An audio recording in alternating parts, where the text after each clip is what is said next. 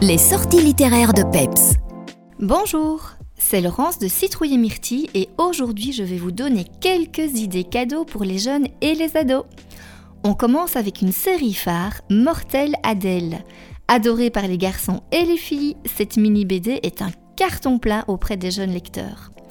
Adèle est une fille complètement déjantée qui n'aime personne et le fait savoir en réalisant à longueur de temps des tours les plus déplaisants. Si vous connaissez, n'oubliez donc pas d'offrir le dernier tome et si vous ne connaissez pas, il est grand temps de découvrir cette série.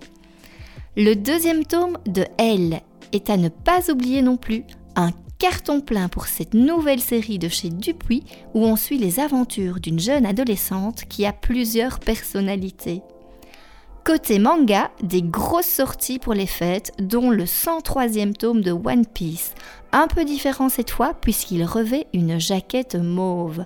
N'hésitez pas à le mettre sur votre liste, il vous réservera quelques surprises.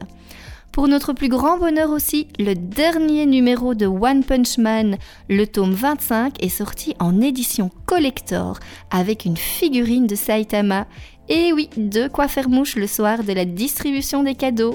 Et tant qu'on est dans les collectors, le tome 34 de My Hero Academia, quant à lui, vous propose une jaquette alternative, l'anime de My Hero Academia Heroes Rising, un stand acrylique à l'effigie de Shoto et un ex-libris. Et oui, rien que ça.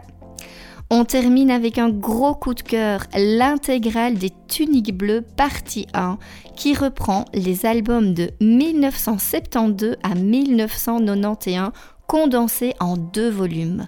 La partie 2 est prévue pour 2023 et reprendra les tomes 33 à 64. Pour les fans, c'est le cadeau de Noël parfait. Voilà, j'espère que j'aurai pu vous aider un peu à sélectionner de bonnes lectures à glisser sous le sapin.